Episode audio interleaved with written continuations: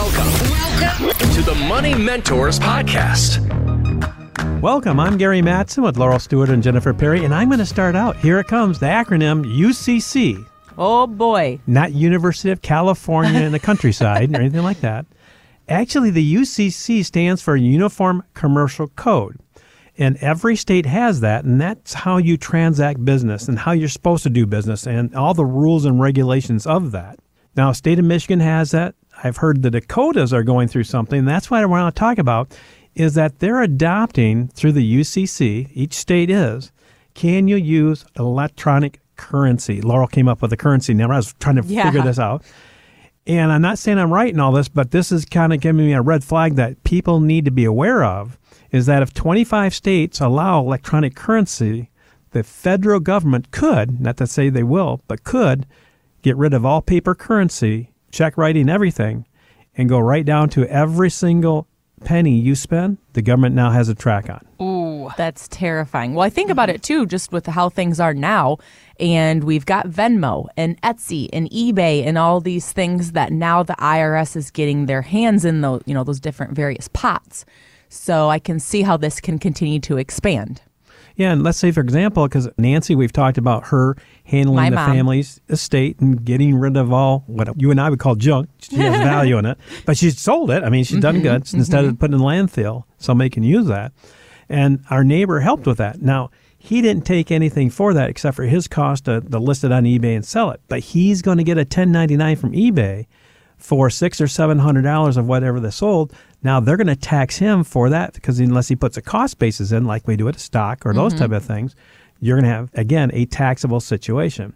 Now they suspended that for this last year, 2022, but it's going to come up again, again and again and again. If you remember, kind of put this back in perspective.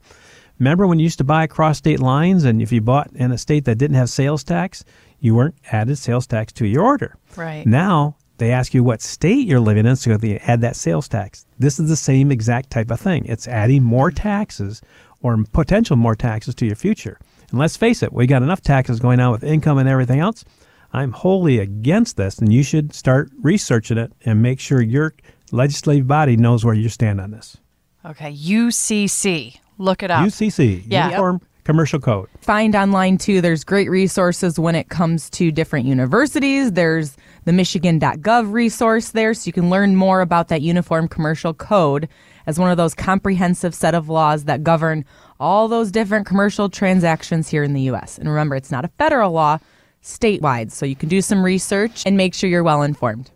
And we will keep you up to date on this here on Money Mentors as well. We're always having one eye on some of the headlines and some of the proposals out there because we also understand that it can have real life impacts when it comes to you, your financial life, how much you want to disclose in terms of the money you're spending and where and that kind of thing. And, uh, you know, that brings up to mind too, you know, a lot of times when we're talking here on Money Mentors about some of the new and different tax proposals they come up with in Washington, it often has to do with retirement accounts. They always seem to have one eye on making some changes there. And Gary, to your point, they know every single dollar that's in those retirement accounts. There are some reporting requirements there too, right? Absolutely. In fact, people get a little confused because they get this form after they've done their taxes and it comes back and it's the form that tells what the value of your IRA, 401k, or whatever account you have is every year so the IRS can track it. So it's out there, it's in the system. And when you do things, as Laurel said many times on our show, the IRA is an IOU, to the IRS. yeah. And it's one of those things that is out there, but if you don't understand how to work it the best for you and making sure that you're asking the right questions or getting the right questions looked at, you could be paying too much in taxes. And that could take out two to 20% of your portfolio if you do it incorrectly. And so I'm thinking about this in the same way that I think about, you know, paying in Venmo to a babysitter or your lawn guy or mm-hmm. something like that, someone who's just trying to make a few extra bucks here and there. You know, I don't want them to have to report that tax wise, but a lot of us have been saving in these retirement accounts all these years. Legally, honestly, ethically. And so sometimes I think we feel like the target, though, because we've done everything right. Is that kind of what you see sometimes among your clients? I know I feel that way. Oh, absolutely. And the thing that really bothers me about this is you have a garage sale. Now you're mm-hmm. going to get taxed on selling your own stuff. Yeah. Even though you've lost money on it, you have to keep cost base and all that. It's just going to be a nightmare. And this is why it's so important that we have people come to us, very educated people, and saying that I know I'm going to pay taxes and I've done the spreadsheet, and whether it's an engineer or CPA or those type of things, teachers, those are all kind of the ones that really do this analysis. And they miss the little things. And these little things could trip you out to be two, three, four percent in taxes that you otherwise should not pay. And let's face it, once you pay it, how many people got money back from the IRS and say, "Oh, by the way, I made a mistake. Give me my money back." Yeah. It's a black hole, right? Yeah.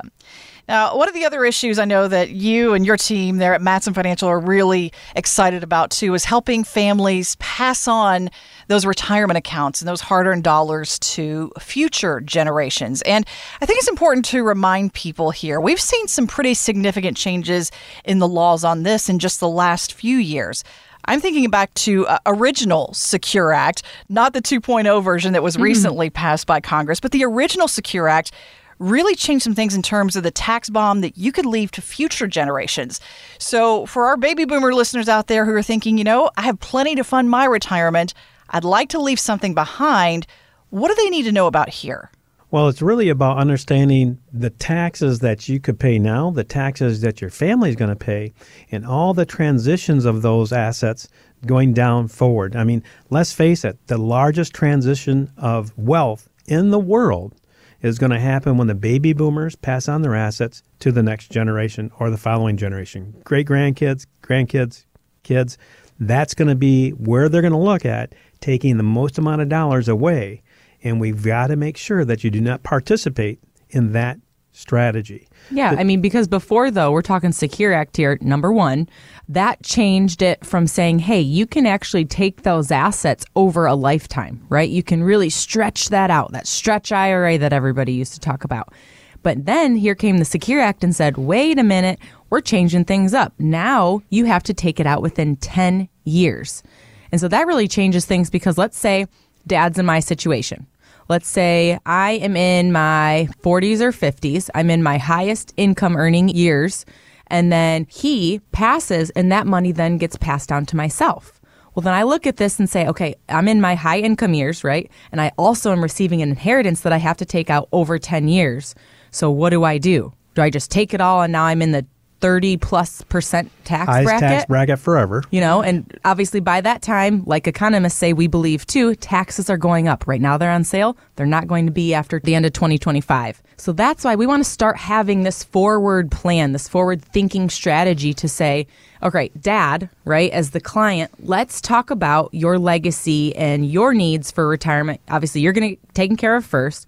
But any of these assets that are left that would get passed down, what is that going to look like? Who, how, and when? Because we want to start strategizing now to have a conversation with myself, the recipient of those dollars, to make sure that they're not losing, you know, 30, 40% right away to taxes, that they can still invest and keep those funds for their family and that legacy going. And there's some other changes out there, like the Supreme Court did, and that is that, let's face it, if you know this, it's good. If you don't, it's really very bad. That if you have an IRA, 401k, those are protected by ERISA law, meaning that it's protected from creditors and predators. If you went bankrupt, they can't touch your 401k, they can't touch your IRA. Fast forward, now we pass that on to the next generation. Supreme Court says, well, that's an inherited asset, even though it's an IRA. If you're going through a divorce, creditors, bankruptcy, maybe you're in a situation where you can't work, you're on disability, those assets can be included in your plan so they can tax you at a higher rate or take the assets away from you. Mm. So these are just little tweaks that go along. As life unfolds, you don't want to be part of that if you can help it. And man, when it comes to taxes and the IRS, right, where there's a will, there's a way. Right. And as you can see over the last couple of years, they're trying to figure out how to get into any possible avenue, like we've talked about when it comes to Venmo, eBay, Etsy. Also, when it comes to cryptocurrency, they're trying to do a lot more there. So taxes are here to stay. I'm sorry that they're probably only going to get worse, but what you can do is start planning. It's never too late. And also, tax laws change almost every year. You know, we've got different thresholds we're dealing with too. So your plan isn't just set it and forget it. That's why every year we're looking at this, maybe multiple times a year, and planning. And we've got a team here to help you. Yeah, if you haven't got the three tax buckets in your plan, taxable, that's what most people have. Tax deferred, meaning money that you've already paid tax on but is growing without the IRS taking a bite of that first before you get to use it. And then tax free. These are the tax buckets that you should have structured within your plan. Want weekly lessons from your money mentors? Yes. Hit the subscribe button now and listen every weekend on Wood Radio.